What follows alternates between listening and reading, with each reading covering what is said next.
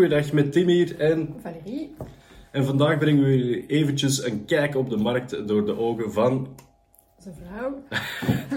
Dus ja, vandaag uh, gaan we eens eventjes kijken wat er eigenlijk allemaal gebeurd is in het nieuws.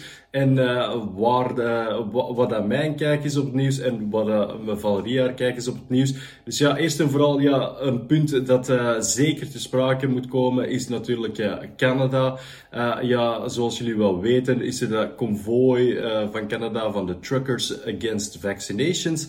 En ja, buiten vaccinatie zo gaat het natuurlijk vooral om de vrijheid van ja, uw eigen geld te beheren. En uh, nu uh, heeft Justin Trudeau in Canada uh, ja, een wet gestemd eigenlijk, waarbij dat ze gewoon op eender welk moment een bankrekening kunnen blokkeren of een financiële transactie kunnen blokkeren, zonder eigenlijk een rechtszaak of zo die eraan vooraf gaat of zonder onderzoek. En nu is er ook een run on the banks gebeurd in Canada, waardoor dat mensen eigenlijk massaal geld gaan afhalen. En Bitcoin zou daar een alternatief kunnen bieden.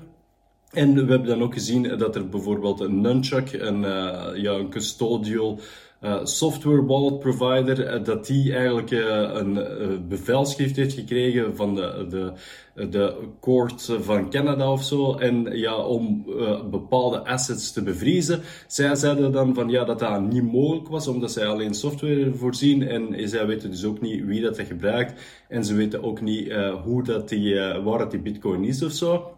En ze kunnen die ook niet blokkeren. Uh, dus ja, het lijkt er een beetje op dat de Canadese overheid en zo niet echt op de hoogte is van wat uh, crypto inhoudt. En uh, ja, waarom dat het zo interessant is voor de mensen. Ja, wat vind jij nu eigenlijk van heel die Canada-situatie? Een, heel, een hele domme move. Want nu, alle mensen met geld, die denken om naar Canada te verhuizen, die gaan een ander land zoeken. Dus wat ze aan het doen zijn, is dat een beetje het anti-Zwitserland concept zijn echt investeerders nu aan het wegjagen. Dus ik denk sowieso, degenen die dat beslist hebben, die gaan de volgende verkiezingen al niet meer uh, in macht zijn. Want dat gaat heel het zou worden. Uh, bedoel, je kunt niet zomaar iets doen. Dat is een, een, domme move dat ze in paniek hebben gedaan. En uh, dat gaat heel zware consequenties hebben. Dat, ja, de booming economie, dat gaat niet meer in Canada zijn, dat gaat ergens anders zijn. Ja, en ook, ik denk persoonlijk denk ik dat, dat omdat je zo hard vecht tegen bitcoin, dat je eigenlijk ook meer awareness naar de mensen brengt uh, omtrent bitcoin. Want ze zien nu, oh ja, ze proberen daar de bitcoin wallet te blokkeren, dat lukt niet. Ja, misschien moet ik dan toch eens gaan kijken naar die crypto en al die zaken van, ja, als, als mijn geld dan daar toch veilig is. En ja, op de bank, ik dacht dat het daar veilig was, maar nu blijkbaar kan de overheid dat gewoon blokkeren. En dan, ja, er zijn dan mensen die die bitcoin hebben en dan kunnen ze dat niet blokkeren. Misschien moet ik dan toch eens gaan kijken. Dus ja, misschien brengt het ook meer eigenlijk reclame naar crypto. En zeker, ja, Canada is niet zo een of ander land ergens, uh, een derde wereldland of zo, dat ergens verstopt zit. Nee, het is echt een groot uh, westers land. Dus ja, dat brengt echt wel uh, als een groot westers land geld gaat blokkeren van zijn residents ja, dat is wel een heel grote stap. En dat wil ook wel zeggen dat de, de bevolking van oei, het is niet zo een of ander exotisch land met een tyrannieke leider die dat doet, maar het is gewoon echt een democratisch westers land dat, dat geld gaat blokkeren. Dus ja. Ik denk dat um, de Amerikanen heel veel schrik gaan krijgen. En vanaf dat de Amerikanen dat gaan doen, dan gaan de Europeanen ook volgen. Dus dat gaat een, een domino-effect hebben. Ja. Heel goed is voor Bitcoin. Hè? Ja, inderdaad. Ja. En, en ja, landen zoals Zwitserland natuurlijk en dan ook Portugal, dat zijn nu zo'n voorlopers uh, in Europa dan uh, wat crypto betreft. En ja, die landen gaan er natuurlijk van profiteren. Ja, ja inderdaad. Die landen zullen rijker worden. Die zullen ook um, um, de, de mensen in technologie aantrekken, het jong publiek met geld, de nieuwe cryptomiljonairs. En die, die landen gaan boomen en die andere landen die worden armer. Ja. Uh, wat denk je nu eigenlijk van uh, ja, de huidige situatie? We hebben nu uh, heel positief nieuws eigenlijk voor crypto. In de zin van ja, dat Bitcoin eigenlijk, dat er geen longtime holders die verkopen niet, alle short-time holders zijn uit de markt. En ja, Bitcoin wordt nu weer eens bewezen dat dat heel positief is als beveiliging voor je geld eigenlijk.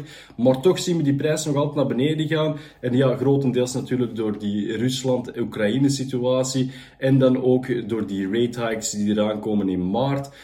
Maar wat denkt je nu dat er long term gaat gebeuren voor crypto? Gaat dat nu volledig crashen en moeten we wachten tot de volgende hijving vier jaar later, uh, in 2024? Of? Ik zie het een beetje als een vulkaan. De druk om de pump naar boven te gaan is heel groot, maar door de COVID-situatie en, en wat er gebeurt in Oekraïne, is er een soort van een, een stop. Maar die druk wordt hoger, maar die, druk, die een prop die houdt dat tegen. En die druk die bouwt op, die bouwt op, die bouwt op.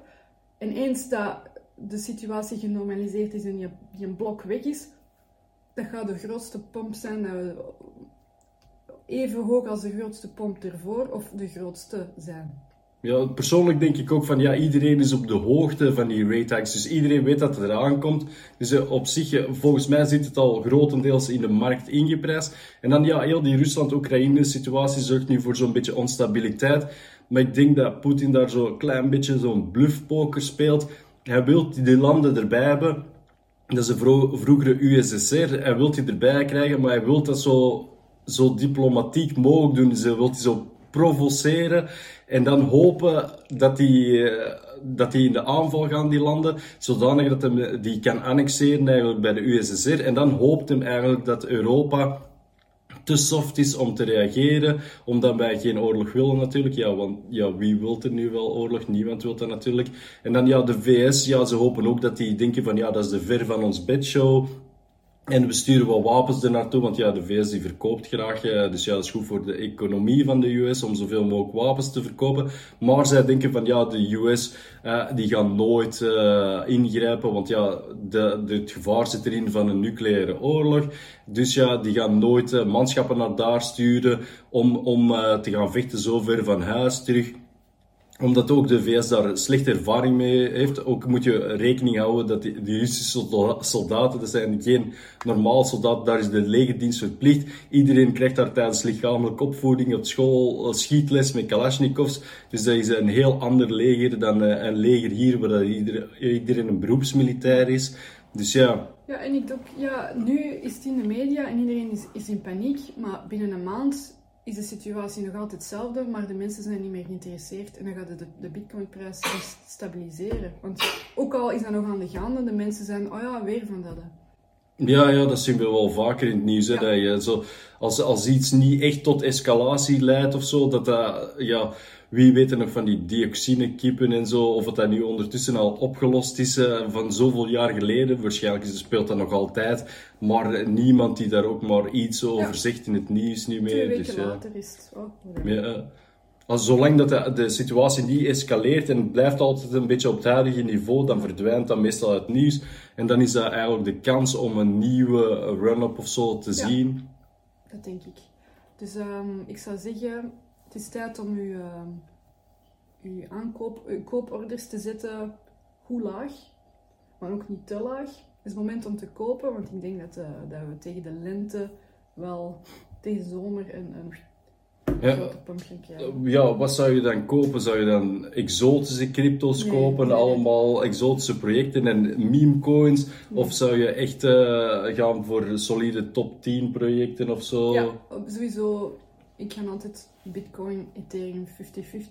Waarom die andere projecten? Ik, hou mij niet, ik ga niet elke dag naar kijken wat doen ze. Dat. Ik, ik steek daar geen tijd in. Dus voor mij is het gewoon het gemakkelijkste Bitcoin, Ethereum, dat weet ik, dat is goed. Als je echt tijd wilt investeren om dat te gaan onderzoeken, ja, gaat ervoor. Maar voor de fun money, hè. De, basis Bitcoin, Ethereum en de, de Ja, dus basically 80% eigenlijk in Bitcoin en Ethereum. En dan ja, eventueel 20% wat verspreid over uh, een paar meme coins misschien. Maar dan ook vooral die grote projecten, gelijk uh, Cardano, uh, Avalanche, Polkadot, Solana eventueel en zo. En, en een leuk product uit Wonderland. Ding ja, de Wonderland. die Wonderland, uh, dat ziet er niet zo goed uit op dit moment. Als dat er van mij in zit, zit er momenteel nog in. Maar of dat er ooit nog door gaat komen, dat weet ik niet. Ik laat dat gewoon staan. Uh, we zullen wel zien. Dat was toch fun money dat erin zat. Uh, dus ja. Zo, dus dat was de update van vandaag. Dat was eventjes onze korte blik op de markt. Eh, vinden jullie deze korte updates eh, leuk? Eh, laat dan zeker een like achter. Vergeet ook eventueel geen comment achter te laten. In die comments kun je eventueel achterlaten of dat je over een bepaald topic of zo ons wilt zien discussiëren. Uh, of, uh, ja, of dat je iets speciaal wilt opmerken of zo, waar dat we ons eventueel kunnen verbeteren. En uh, ja, als je veel meer interesse hebt in deze video's, vergeet dan ook zeker niet te abonneren en op het belsymbool te drukken om in de toekomst op de hoogte gesteld te worden van nieuwe video's. En dan hoop ik jullie spoedig terug te zien in een van mijn volgende video's. Fijne dag nog. Dag. Dag.